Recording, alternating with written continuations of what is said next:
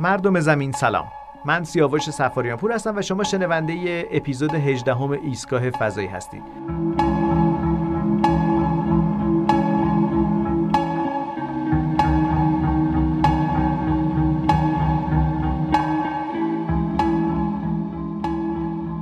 همچنان ایستگاه خلوته.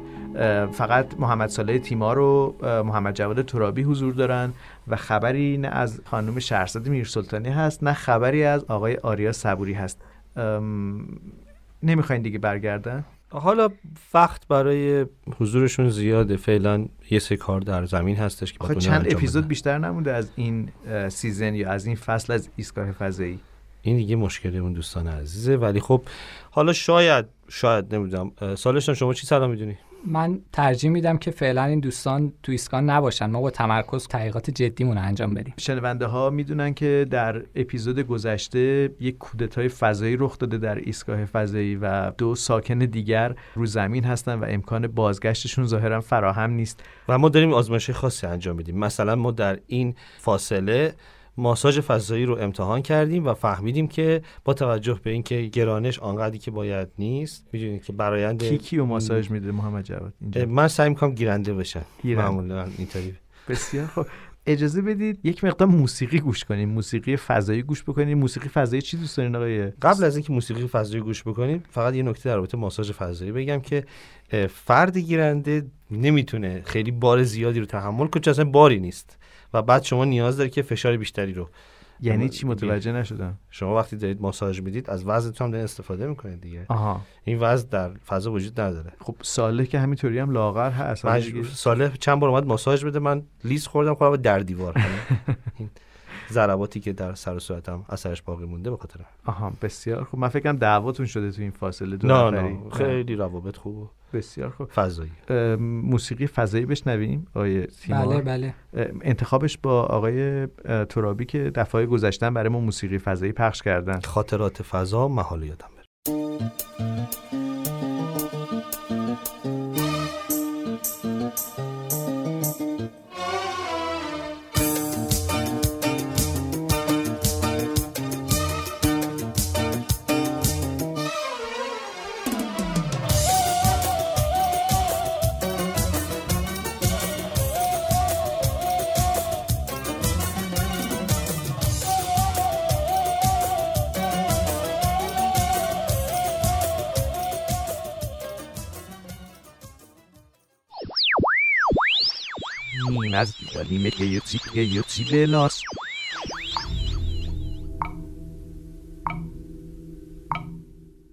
سال 21 21 میلادی.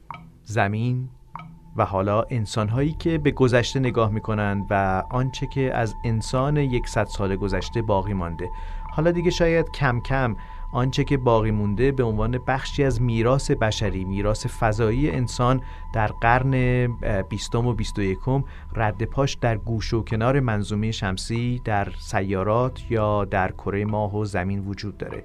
در این اپیزود می‌خوایم نگاهی بکنیم به آنچه که به عنوان میراث فضایی از انسان باقی مانده و این انقدر اهمیت داره نقاط عطفی از حضور انسان هست در فضا. اگه بخوایم مثل میراث فرهنگی بهش نگاه بکنیم مثلا اهرام مصر آنچه که باقی مانده از گذشته برای امروز.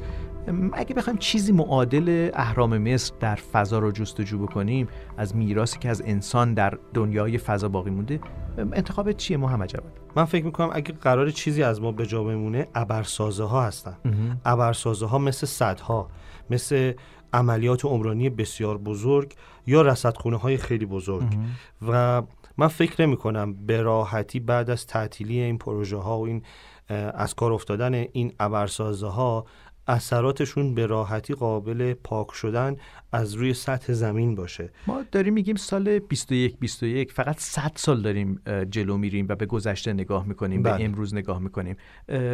می‌دونیم که مثلا اهرام مصر قدمتشون خیلی زیاده ولی به همین نسبت هم ما می‌بینیم که سرعت بشر خیلی زیاد شده.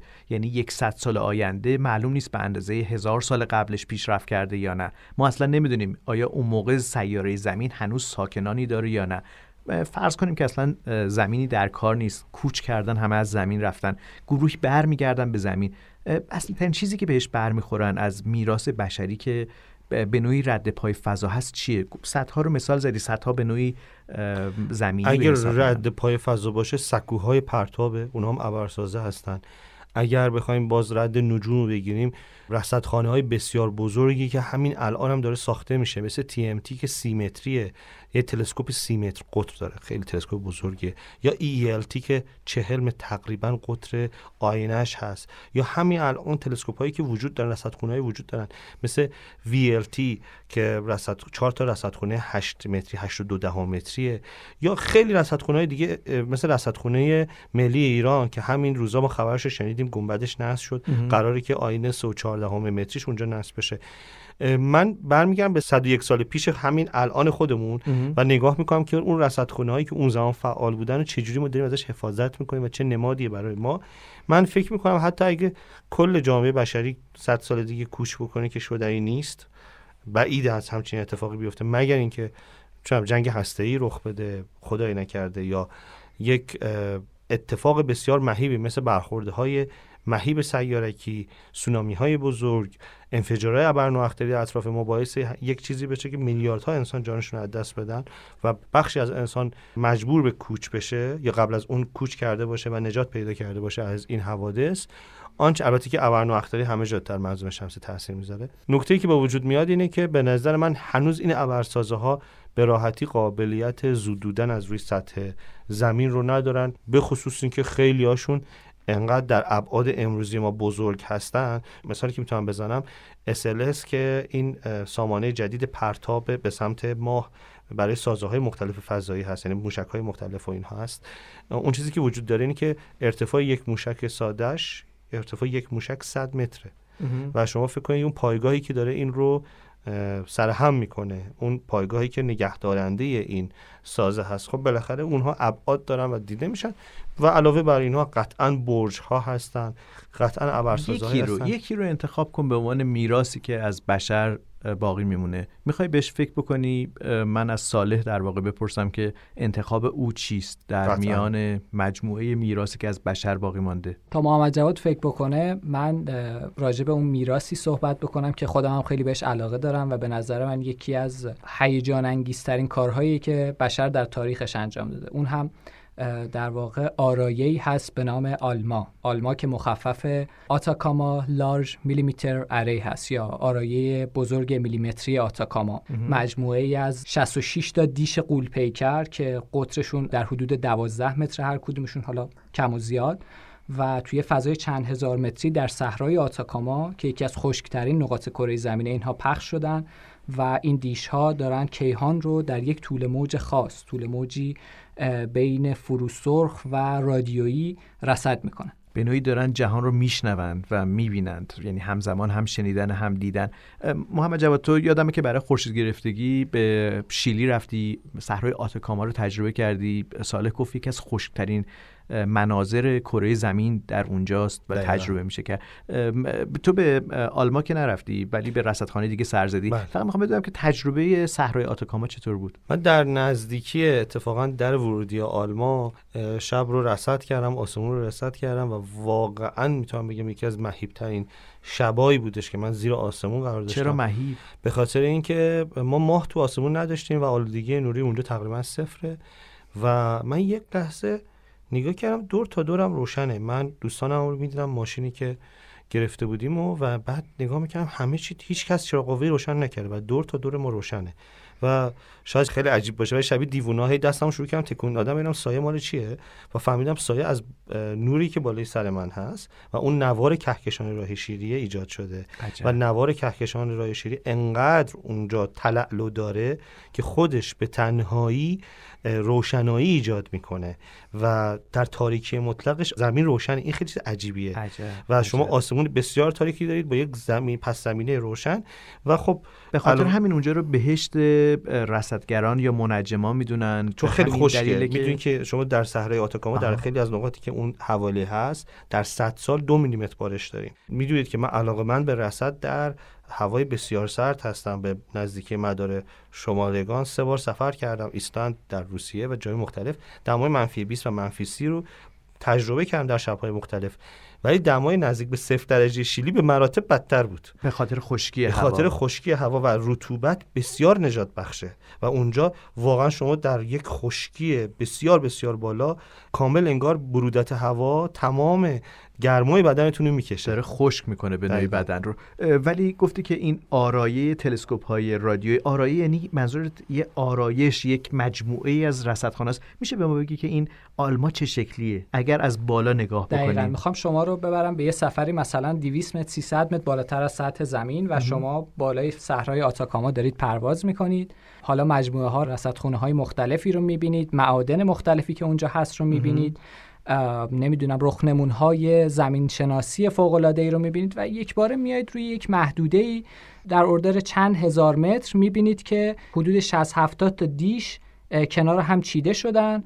و سر این دیش ها حالا به نقاط مختلفی رفته یا در موارد خاصی دارن یک نقطه از آسمان رو انگار نشونه میرن؟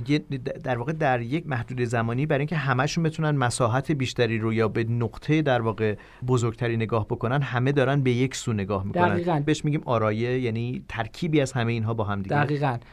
بعضی موقع هستش که ما داریم از قدرت اکثر این دیش ها استفاده می‌کنیم. داریم یه پروژه خاصی انجام میدیم. به یک دیش چند هزار متری نیاز داریم. میایم این دیش ها رو یه جوری با هم ترکیب می‌کنیم. که انگار یه دیش بشه. دقیقا اینها یک بشخاب بزرگ یک آنتن در واقع بسیار بزرگ برای شنیدن صداهایی که این یعنی برای دیدن دورتر برای شنیدن دورتر از این آرایه با هم استفاده تفکیک بیشتر. برای تفکیک برای جزئیات بیشتر دریافت بیشتر داده ها پس آلما انتخاب تو به عنوان میراثی که از بشر باقی میمونه. بله بله به عنوان یک میراث سرنوشت است که من حتی حدس می‌زنم که پیش بینی های یعنی داده هایی که آلما جمع خواهد کرد ما رو حتی در دیدگاهمون نسبت به حیات در سیاره های دیگه ما رو یک قدم جلوتر خواهد برد. متشکرم و این صدای ماست که از ایستگاه فضایی میشه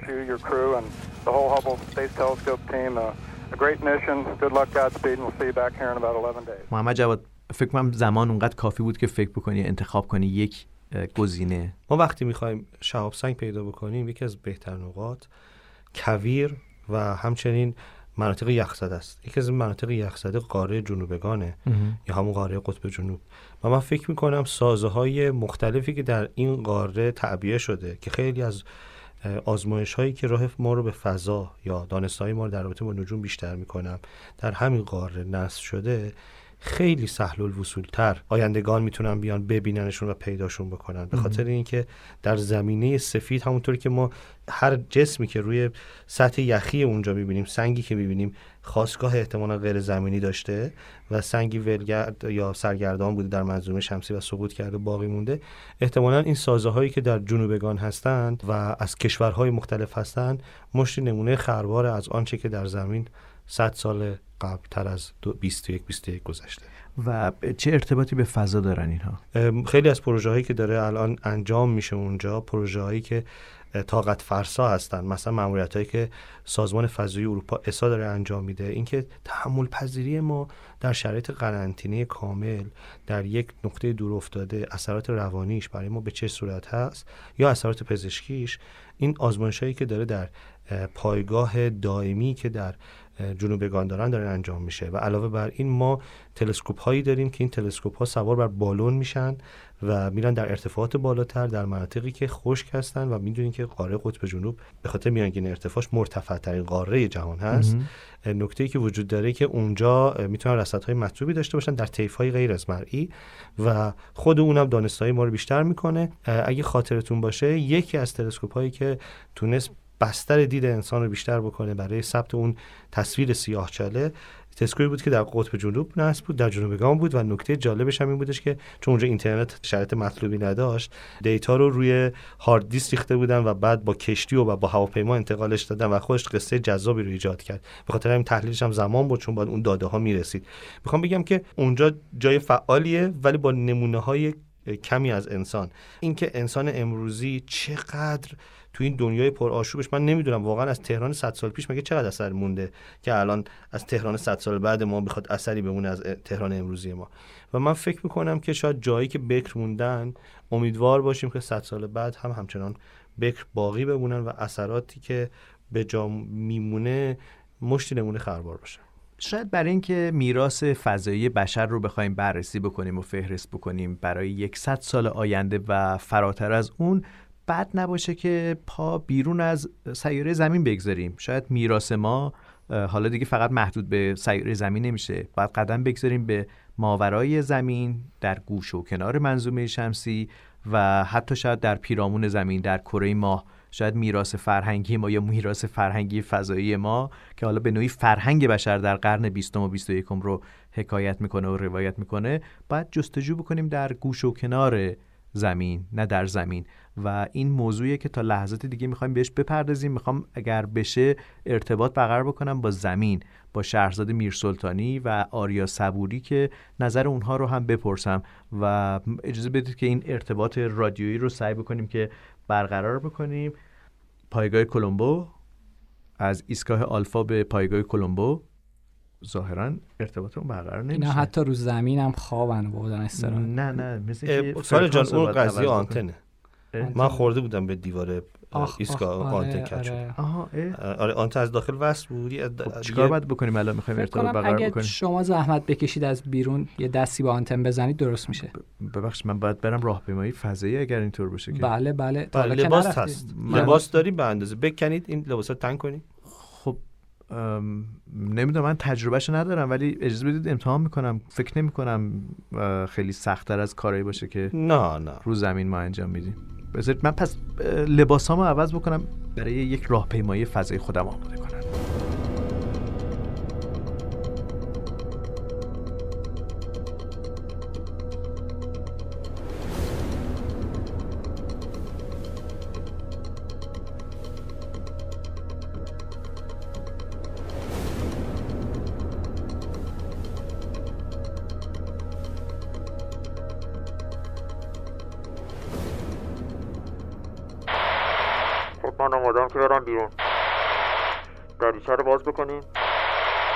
دریچه اول باز شد.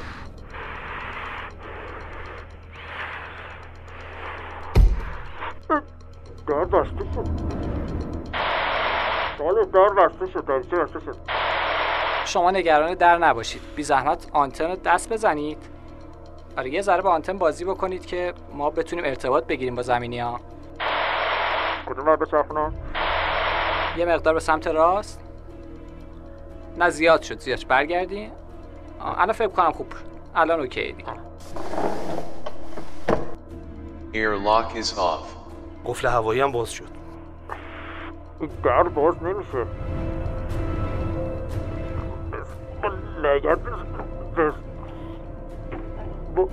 باز نمیشه چرا این در؟ خب ظاهرا من بیرون موندم. باید کاری بکنم. میزان اکسیژن. چقدر؟ اجازه بدید. پایگاه فضایی کلمبو. من سیاوش هستم. پایگاه فضایی کلمبو. ایستگاه آلفا جواب بده.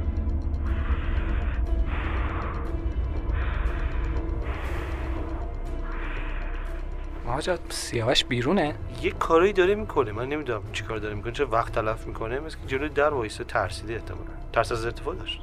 نه بهش می‌خورد ماجراجو باشه. نمی‌دونم والا حالا بذار بهش فرصت بدیم ببینیم این بار چی میشه.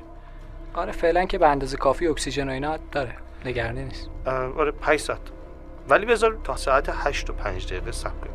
چون بنا بر داده ها 5 دقیقه بعد از 8 ساعت هم زندگی کنه. باشه خوب آزمایش خوبیه برای این لباس داده استفادهش نکرده بودیم.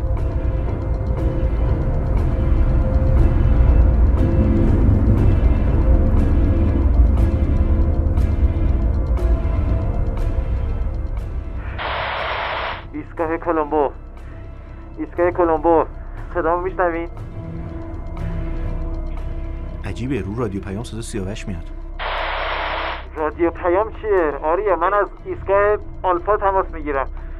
سیاوش نمی‌تونه بکشه. سیاوش چی شد؟ سیاوش صدا میشنوی چی شده؟ سیاوش صدای ما رو دارین؟ بله بله شخص صداتون رو دارم. می‌تونی توضیح بدی چه اتفاقی افتاده؟ نفس نفس داری آرامش تو حفظ کن آرامش تو حفظ کن. این در باز نمیشه. دقیقا در کجا؟ در ایستگاه آلفا. من بیرون هستم. رفتم برای راهپیمایی فضایی. ارتباطم با ایستگاه آلفا قطعه. آرامش تو حفظ کن. آرامش تو حفظ کن. من سعی می‌کنم هر جور شده تماس بگیرم. نمیشه. نمیشه. این در باز نمیشه. اون زمان که ما رو انداختی بیرون بعد فکرشو می‌کردی. مگه من انداختم شما رو بیرون؟ از وقتی فرماندهی ایستگاه از من گرفته شد وضعیت اینطوری شد. خانم شما هم که بودی فقط غذا سوخته به ما می‌دادی. کاری بود که از دستم برمیومد حداقل یه دونه فضانورد بیرون ایستگاه نیفتاده بود. دعواهای خودتون رو بذارید برای یه وقت دیگه. الان من نیاز به کمک دارم. سیاوش جان این اتفاقی که میفته به جاش اسمت ثبت شد تو تاریخ فضایی. تو هم به میراث فضایی رسیدی. یک مرگ با شکوه. خب حالا که حالت خوبه بگو تو ایستگاه داشتی چی می‌گفتی؟ حالا خوب که نیستش ولی داشتیم راجع به میراث فضایی بشریت صحبت می‌کردیم. راجع به سال 21 21 و صالح و محمد جواد داشتن توضیح می‌دادن. خواستیم با شما ارتباط برقرار کنیم. از شما بپرسیم که ارتباط ما با شما قطع بود. من اومدم آنتن رو درست بکنم. دیگه ارتباط قطع شد. من پیشنهاد می‌کنم که اکسیژن تو حفظ کنی آرامش داشته باشی. دوست ندارم که به عنوان میراث بعدا ازت یاد بکنیم در تاریخ فضا.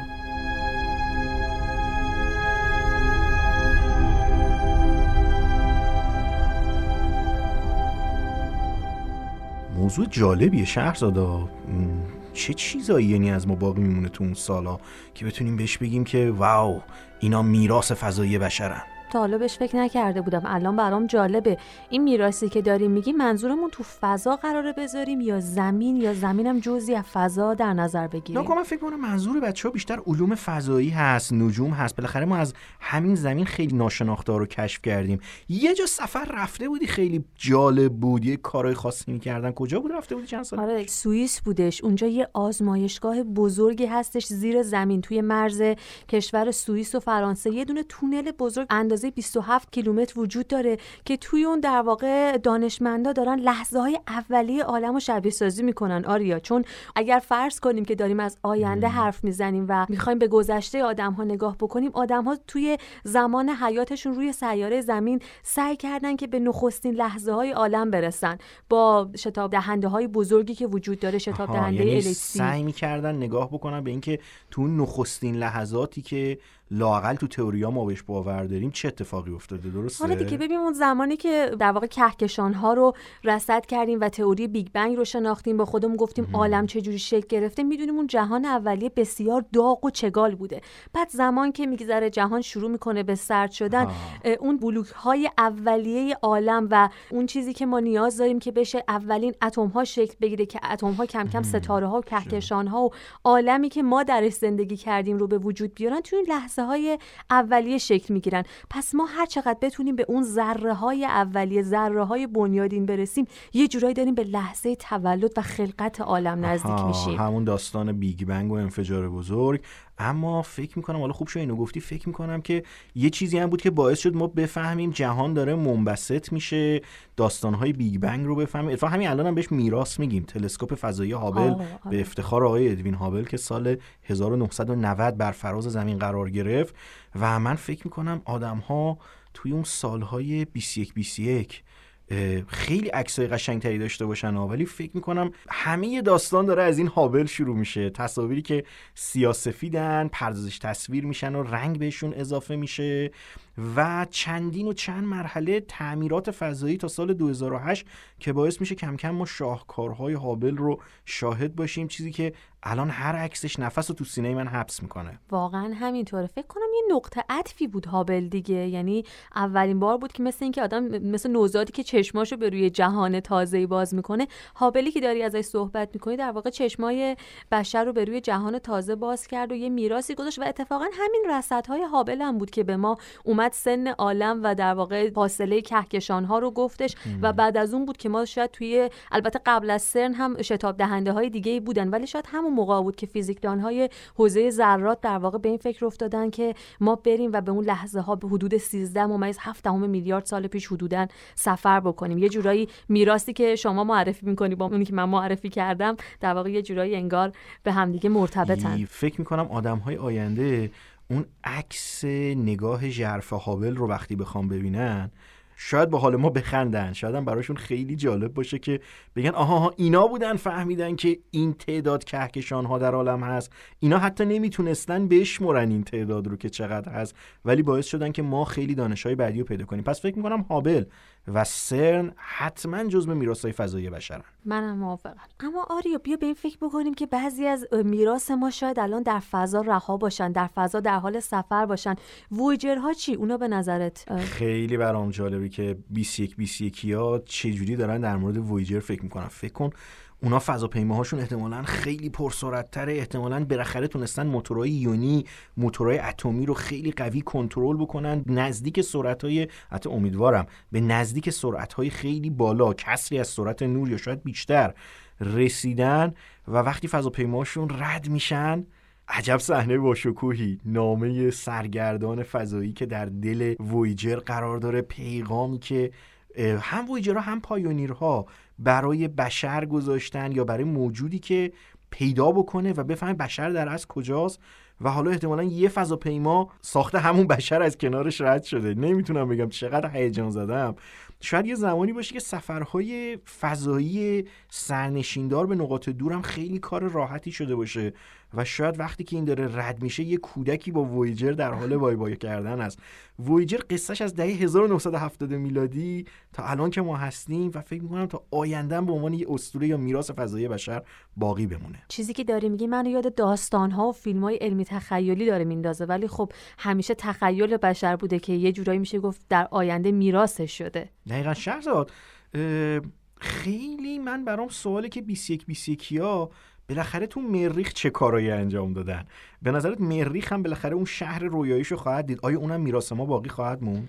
من فکر می‌کنم که نه تنها مریخ جاهای مختلفی توی کیهان هستش که میراث ما خواهد بود. الان ما پروژه هایی که داریم که قصد داریم در آینده حالا از سیاره سرخ شروع بکنیم این سیاره رو کلونی سازی بکنیم جایی بکنیم که در واقع بشه انسان ها به اونجا سفر بکنن حیات شکل بگیره و یک اقامتگاهی برای انسان ها بشه شاید برای کسایی که مسافران منظومه شمسی که احتمالا با همون فضاپیماهاشون میاد قبل از اینکه شاید به سیاره خودمون و میراث این سیاره برسن به مریخ برسن و اونجا ببینن که حتی انسان تا اونجاها قدم برداشته و شاید بتونن رد پای نوزاد انسان ها رو حتی روی اون سیاره هم ببینن. به نظرم اتفاق خدا کنه که میراثی که خودمون به جا می‌ذاریم زباله ها و شیرابه ها و مواد شیمیایی و سرب انباشته و کربن بیش از حد نباشه. خدا کنه آدمای 21 21 یه زهره دیگر رو باش روبرو نشن. اصلا جالبه رد پایی که انسان از خودش در کیهان باقی می‌ذاره چی و چه شکلیه؟ سوال مهمیه به نظرم. آره ترسناکه. مخصوصا که الان که تو دوره پندمیک و بیماری ها هستیم نمی‌تونم تصور بکنم که شاید 21 21 چجوری باشه.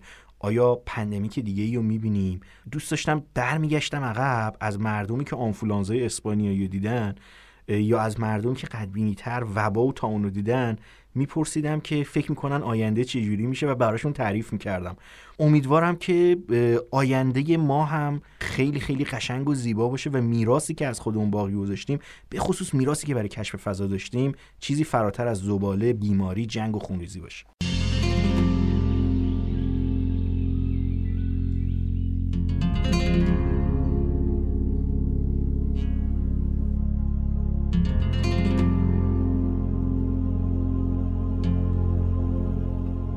خدا نکنه هیچ وقت تصادف کنیم اما اونایی که تصادف می‌کنن می‌دونن یه لحظه ای هست. کمتر از یک ثانیه مونده به لحظه برخورد. همون لحظه ای که می‌دونی می‌زنی. که می‌دونی ترمز به کارت نمیاد و برخورد نزدیکه. درست همون موقع که همه چی از کنترل خارج شده.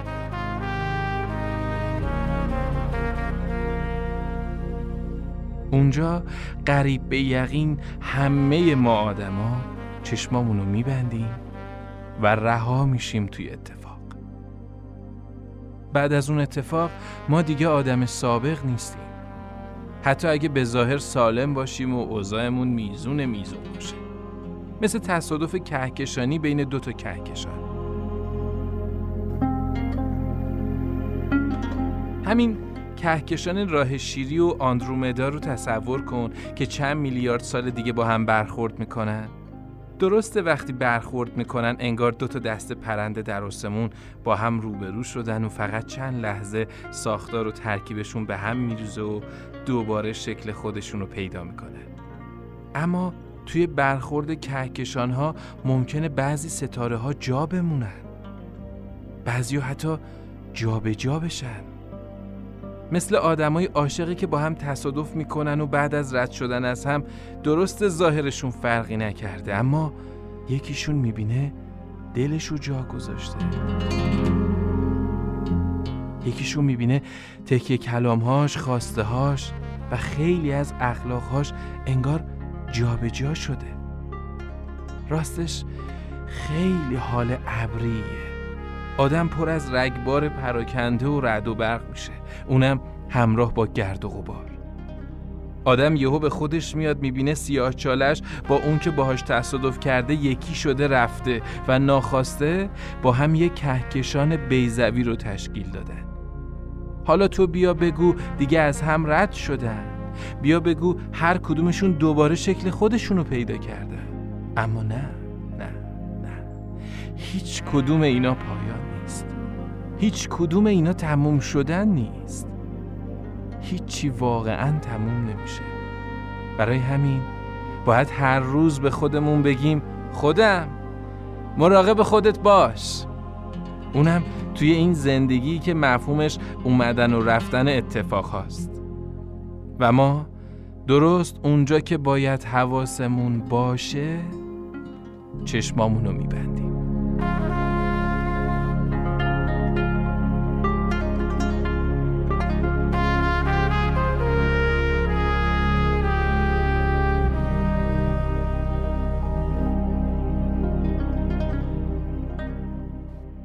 بیایید با هم مرور بکنیم که در هفته پیش رو در آسمان شب چه پدیده هایی رخ میده که ما بتونیم اونها رو رصد بکنیم و با دیدنشون جلوه های زیبای آسمان شب رو بیشتر بشناسیم. از 15 آبان شروع می‌کنم پنج شنبه که ماه رو با فاز تقریبا 83 درصد در کنار خوشه ستاره M35 می‌بینیم. برای رصد این پدیده باید از یه دوربین دوچشمی کوچک استفاده بکنیم. چشم ما به تنهایی برای دیدن جزئیات این پدیده کافی نیست. ولی وقتی که با یه دوربین دوچشمی به آسمون نگاه بکنیم خوشه M35 رو به صورت مجموعی از ستاره ها در کنار هم در کنار ماهی می‌بینیم که فازش 83 درصد خیلی جلوه زیبایی داره از پشت دوربین های دوچشمی پدیده بعدی شنبه 17 آبان اتفاق میفته این هم یه پدیده که ما برای رصدش به یه دوربین دوچشمی کوچک نیاز داریم. البته اگه کمی از منابع آلودگی نوری دور بشیم می‌تونیم این پدیده رو با چشم غیر مسلح هم ببینیم. اونم ماه با فاز 57 درصده که دو درجه اون طرفتر از خوشه کندوی اصل قرار می‌گیره. خوشه کندوی اصل یا M44 یک خوشه ستاره بازه که در فاصله تقریبا 500 سال نوری از زمین قرار داره. تصور کنید ماهی که تصور بکنید ماهی که 400 هزار کیلومتر از ما فاصله داره و خوشه کندوی اصل که حدود 500 سال نوری از ما فاصله داره. برای اینکه سال نوری رو هم به کیلومتر تبدیل بکنید کافیه که عدد 500 سال نوری رو ضرب بکنید در 9470 میلیارد کیلومتر. یعنی یه چیزی حدود 9.5 تریلیون کیلومتر. و پدیده آخر پدیده ای که سهشنبه 20 آبان رخ میده و اون هم قرار گرفتن سیاره اوتارد نزدیکترین سیاره منظومه شمسی به خورشید در بیشترین کشیدگی غربیه.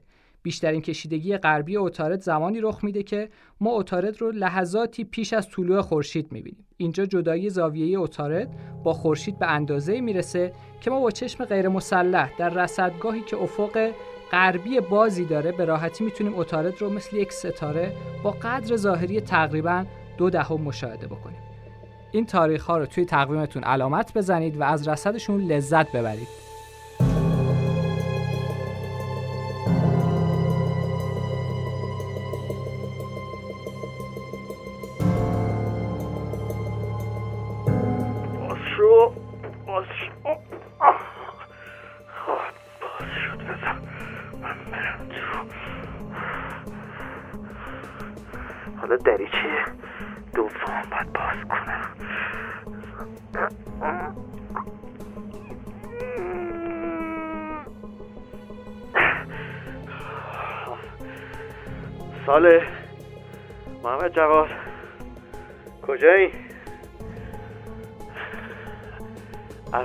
شوخی خوبی نبود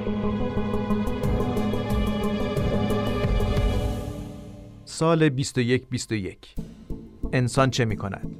کجاست؟ چه قلم های تازه یافته است؟ به ما به بشر قرن 21 چگونه نگاه می کند؟ به دست ساخته های ما به میراث باقی مانده از انسان در مرزهای بیکران فضا انسان در سال 21 21 کجاست؟ کسی نمی‌داند اما بیشک در مسیر کشف جهانهای تازه است. من سیاوش سفاریان پور هستم و شما شنونده 18 همین اپیزود پادکست ایستگاه فضایی بودید. حالا وقت اون رسیده که قسمت آخر داستان پاکت فلزی رو بشنویم روایتی از شهرزاد میر سلطانی.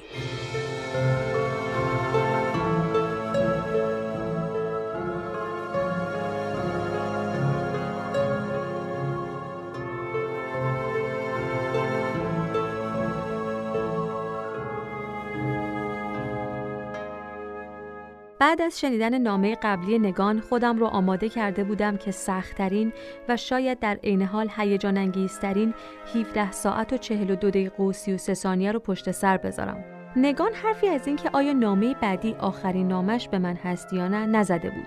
اما من با اطلاعاتی که از معمولیت های فضایی و نحوه برگشت فضانوردها از فضا داشتم خودم رو برای آخرین نامه نگان آماده کرده بودم. راستش رو بخواین یه جورایی در حال تجربه کردن عجیب ترین حس دنیا بودم. دلتنگی. قبل از داستان پاکت فلزی هیچ وقت این حس رو تجربه نکرده بودم. هیچ وقت ترس دلتنگ شدن برای کسی یا چیزی رو نداشتم. اما اون شب با اینکه می‌دونستم حداقل یه نامه دیگه از نگان در راه دلتنگی برای پاکت فلزی و ماجراهاش و از همه مهمتر صدای دختری که هرگز ندیده بودمش و نمیشناختمش تمام وجودم رو پر کرده بود.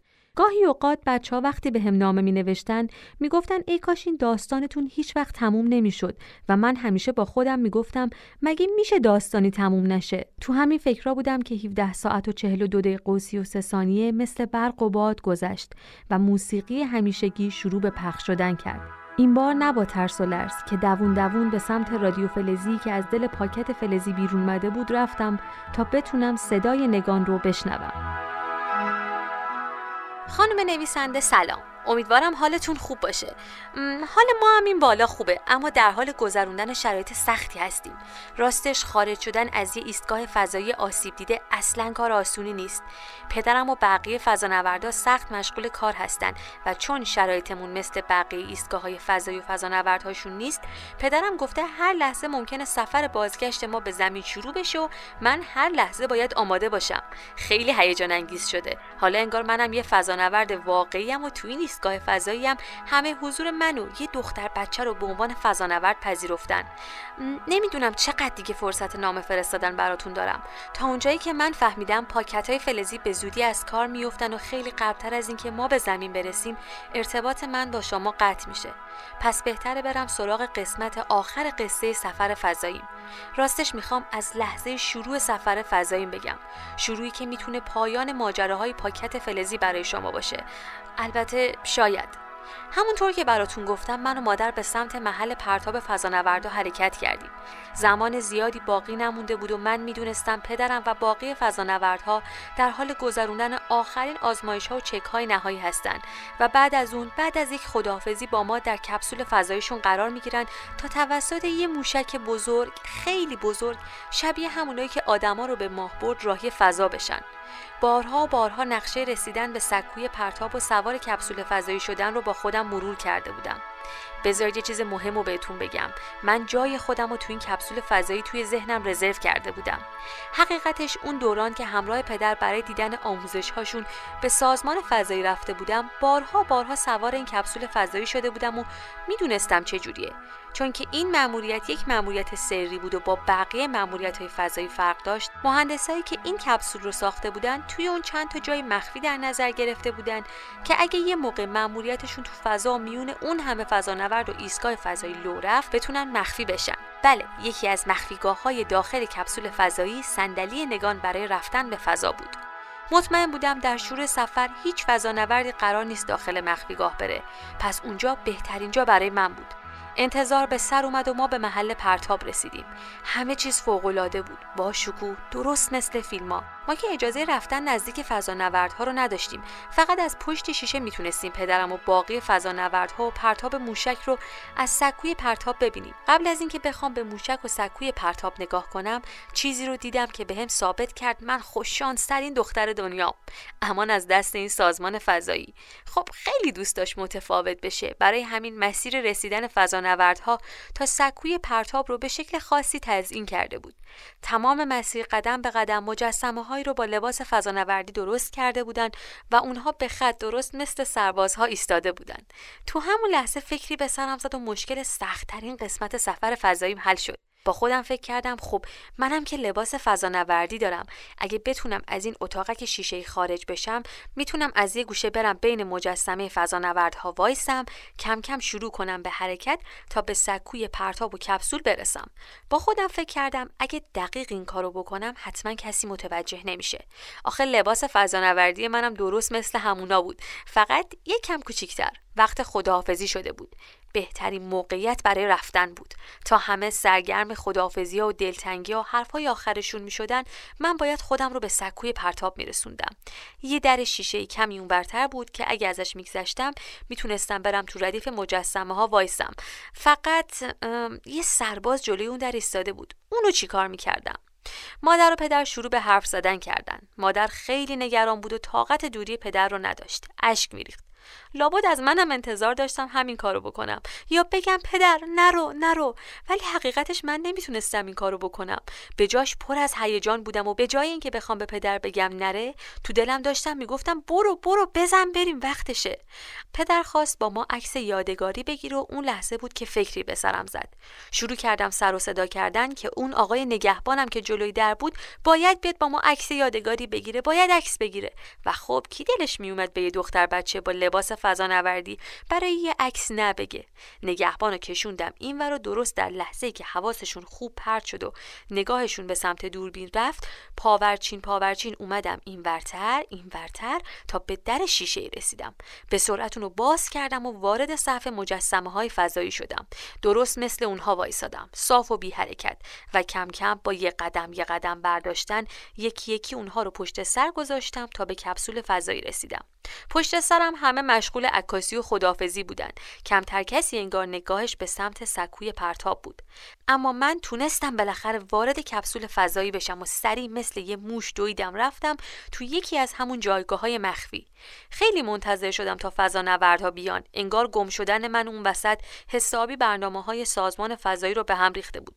بیچاره مادرم. اما خب چاره جزی نداشتم. کلی طول کشید تا فضا نوردا سوار بشن چکای آخر انجام بشه تا بالاخره بتونم اون صدای هیجان انگیزی که نفس رو تو سینه آدم حبس می‌کنه بشنوم.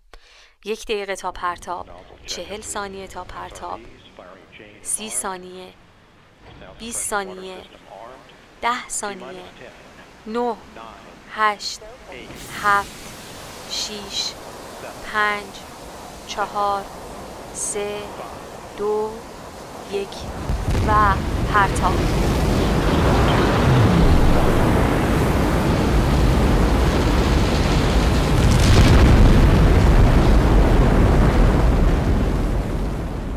سفر فضایی من درست از همون لحظه آغاز شد. آغازی که پایان سالها انتظار بود. خانم نویسنده حالا فکر می کنم من شیرین ترین حس رو توی دنیا تجربه کردم. حس فضانورد شدن و سفر فضایی منظورم نیست. حس واقعی شدن یک رویا تموم شدن یه انتظار چندین و چند ساله و رسیدن به آرزویی که آدم تو قلبش داره اونو همه جا با خودش می‌بره به نظرم بهترین حس دنیاست